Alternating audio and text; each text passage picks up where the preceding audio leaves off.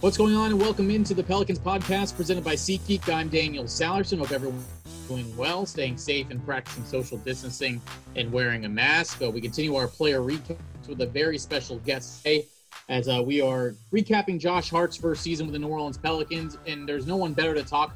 It's Jay Wright, two-time national champion with the Villanova Wildcats, three-time Final Four appearances. And Of course, Josh Hart won a championship uh, with Coach Wright in 2016. Coach, how are you? Thanks for joining us today. Glad to be with you guys. How you doing?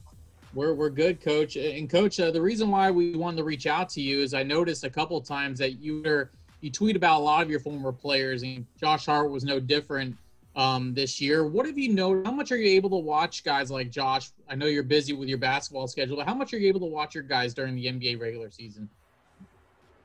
You know, Daniel, normally, right, if we're not in this pandemic, during the regular season, it's tough.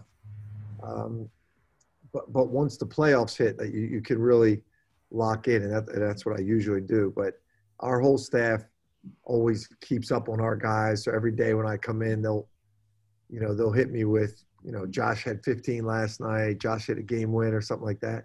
So we always keep up on them that way. But this summer with the bubble and, and, and us being home, it's been awesome uh, I hate to say it, I know we're all struggling through a lot of things, and um, everybody is, but the, having the ability to be at home and, and, and watch those games has been pretty cool. And then following Josh on Twitter with his golf game is almost as entertaining. Yeah, absolutely. Between the wine, the video games, and, the golf, Josh has definitely been a must follow on Twitter.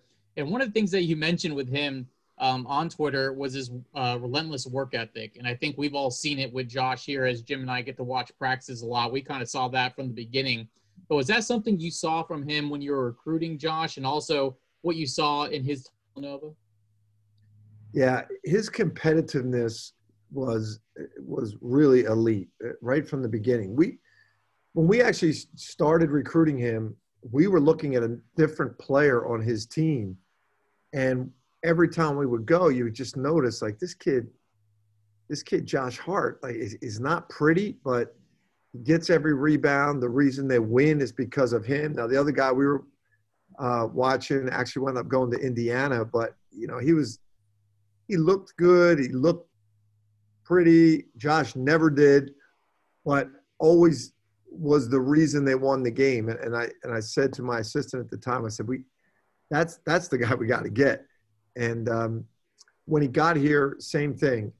Um, his competitiveness was on another level, very comparable comparable to Kyle Lowry. Um, now, both of them have grown up, but um, at the time when they were young, their competitiveness could get them in a little bit of trouble too. They they uh, they were always more interested in winning whatever drill we were doing or whatever competition more than maybe learning what the skill or the concept that we were trying to teach was. Coach, you know, one thing that uh, people talk about as far as the NBA draft is there it's there fewer and fewer guys that get picked in the first round or get picked at all that play four years in college. How important do you think it was for Josh as far as having that four year career in terms of him being prepared to play in the NBA and be ready to contribute right away? You know, it's interesting, Jim, because I think as I look back on this, um, if we didn't win the national championship that year, I think he probably would have came out after his junior year. And, and the reason I say that is he put so much into that season in, in 16. And um, when he went to his workouts at the end, he was exhausted.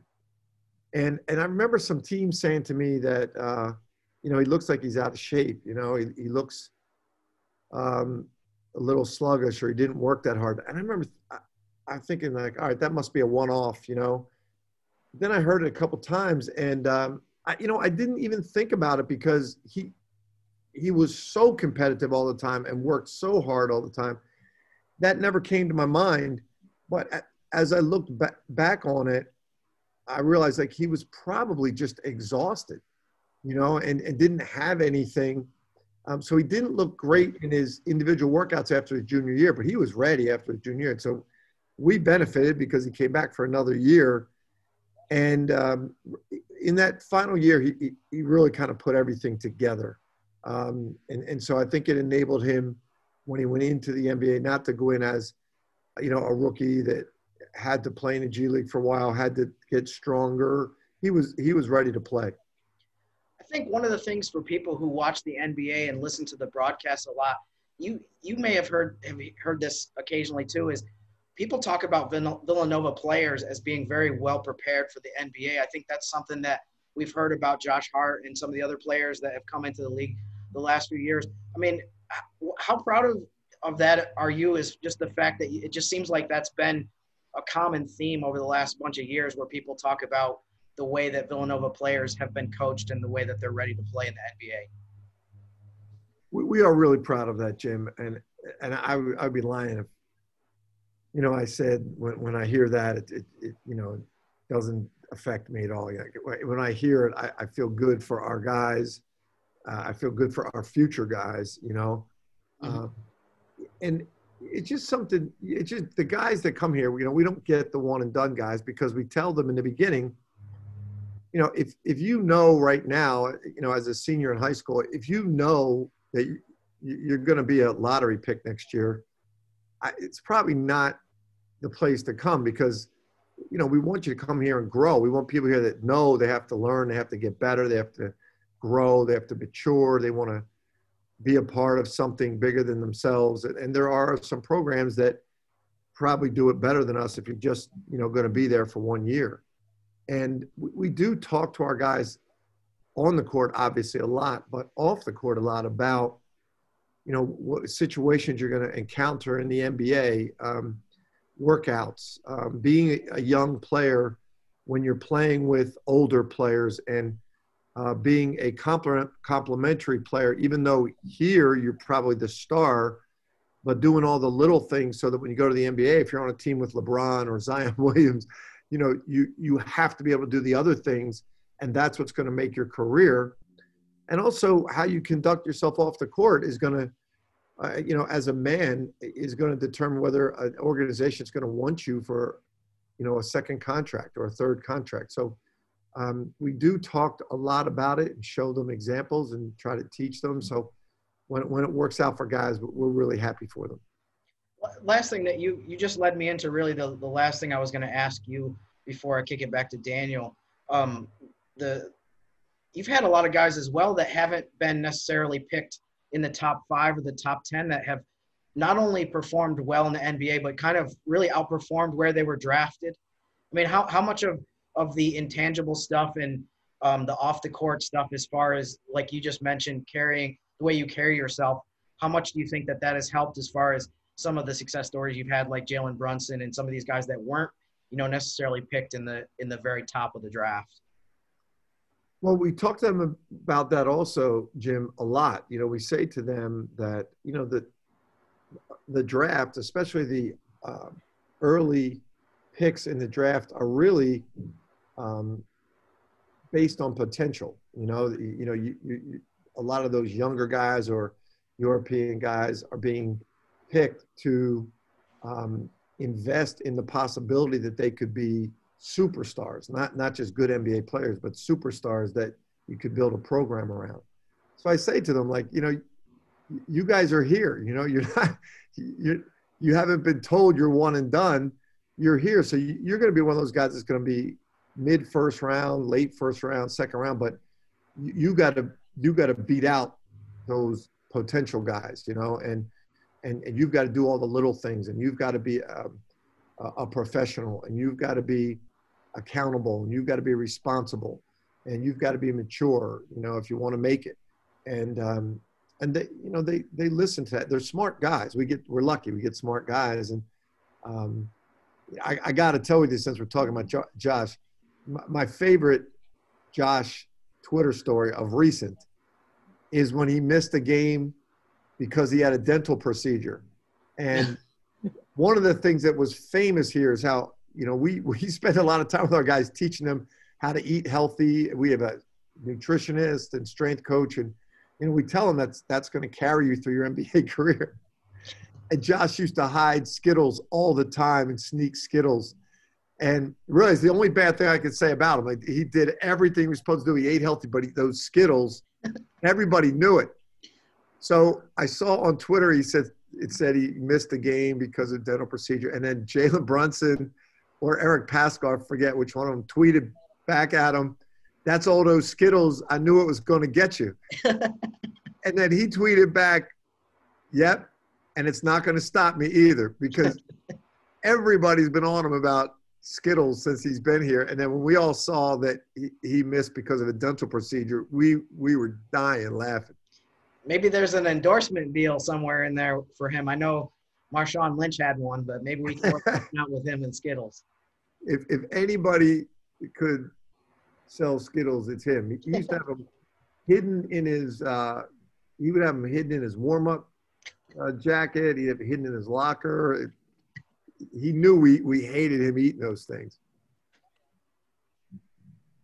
That's really fun. We're gonna have to get on Josh Hart about that and, and talk, see how many Skittles he has now, what he's been up to during quarantine. That's for sure. Um, you know, something with Josh that I kind of noticed too, and you touched on it going back to his basketball playing, is his rebounding. I mean, this year a career high six and a half rebounds per game with New Orleans, and you know, we we talk about, you know, he's been known as a junkyard dog for us. We've also been Alvin Gentry and some of the other coaches have called him, you know, a utility player like in in, in baseball, you know, kind of that guy that can do everything.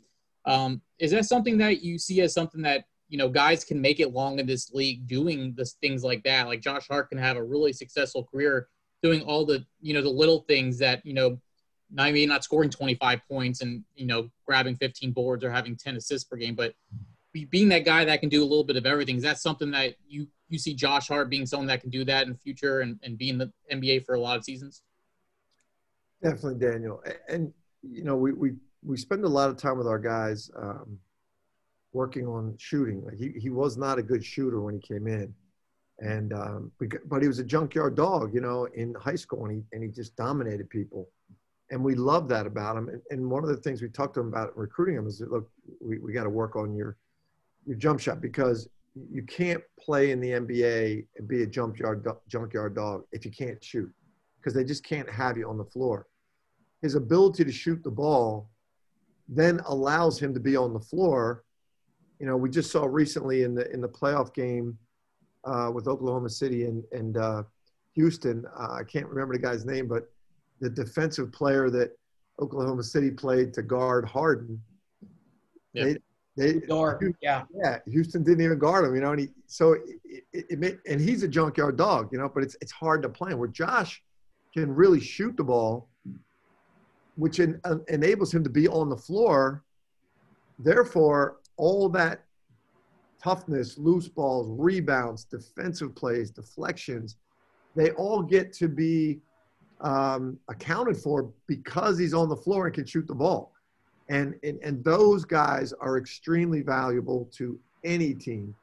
And there's not a lot of them out there. Mostly guys that can shoot, you know, they're shooters that that's all they want to do. But Josh loves that. He was a great rebounder in high school. We can't take any credit for that. Hmm. I, like I said to you, we were going to watch another recruit, and the recruit we were watching was missing all the shots, and Josh was getting every offensive rebound. And I, I said, I want that guy. Yeah, well, you definitely uh, spotted the right guy, that's for sure. With Josh, we are certainly glad to have him in New Orleans. He's been great on and off the court with us, and it's been great kind of getting to know him through this podcast with you, Jay. I certainly appreciate the time. Um, best of luck on the upcoming season. I know you're starting to get busy with students coming back to school. Um, we look forward to you know you keeping track of Josh, and look forward to having you on potentially um, another time in the podcast. I really appreciate it. You got it, guys. Great talking to you. Thank you, Coach. That's Villanova head coach Jay Wright with us here on the Pelicans podcast. Great stuff from him. You know, learning a little bit more about Josh from his college days. It was certainly fun. Um, and Jim, we kind of you know noticed some of the stuff that he said um, in his one year with the Pelicans. It's just nice to hear that a lot of that stuff, of course, came from not only college but high school. Um, we know now that the Skittles have gotten the best of him before. Um, all the all the stuff and how competitive he is with Kyle Lowry. Those are the kind of things that uh, you know, we don't get to hear from, you know, unless someone like Jay Wright comes on the show. But it was very interesting hearing what he had to say and and how he does such a good job of getting these guys into the NBA and getting them prepared to have long careers. And I like the story about how he was recruiting a different player and and kind of stumbled upon Josh Hart.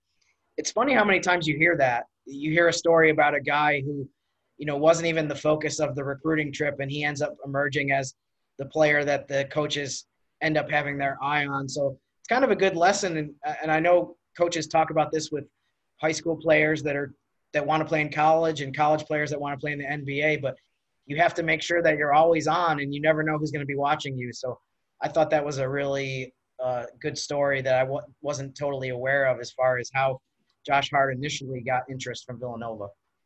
Isn't that kind of how you joined the Pelicans? Is they really didn't have interest in you? They saw someone else's writing, and then your writing just emerged as you know the leading candidate. Is that that's kind of how your story came about, right? yeah, yeah, pretty much. I mean, you know, never the first choice. I was pretty far down the list. I think it was the combination of they were looking at other writers and stumbled upon me and tried to hire, you know, numerous other people and they all said no. So they were like, all right, I guess we'll just bring in Jim. So what a what a what a beautiful story it ended up being. Yeah, when I told them I can be here in a day, I think that was it. Otherwise, I wouldn't have gotten the job. So I was definitely last resort for them as well. But it's okay. We're here, Jim. And uh, these player recaps have been fun. We're going to have one more tomorrow. Um, we'll wrap up with each one more and Derrick Favors, Uncle E, and D Fave, and that'll be Will Guillory from the Athletic who joins us. We've had a lot of fun recapping the Pelican season. I know it wasn't, you know, what we all expected as far as the outcome, but at the same time, it's been fun kind of recapping these players and knowing, you know, how the future looks for this Pelican team with a lot of young guys. So, uh, Jim, I appreciate it. This was a fun one, and uh, we'll we'll do one more of these tomorrow it was a lot of fun. It, wasn't a very it was a very eventful season. Like you said, it w- didn't go exactly the way that anyone expected, and there were a lot of rough stretches. But man, as a writer and I'm sure as a radio broadcaster, it certainly was interesting, and you can take that in every uh, facet of the word interesting that you want to take it. I knew when we were doing a summer league game in Vegas and an earthquake hit in the first game, we should have probably seen that as a sign of things to come for this NBA season. But uh, nonetheless, we are here. And, and Jim, let's do one more of these tomorrow. Thanks, man. Sounds good. And don't forget, just like all of you, we at SeatGeek can't wait until we're back in the stands cheering on our favorite teams and singing along to our favorite songs again. We're using this time to make discovering, buying, and selling tickets to events in the Big Easy, well, easier. Plus, every ticket purchased on SeatGeek is protected by our buyer guarantee, which means you'll get your money back or better if your event is canceled, guaranteed.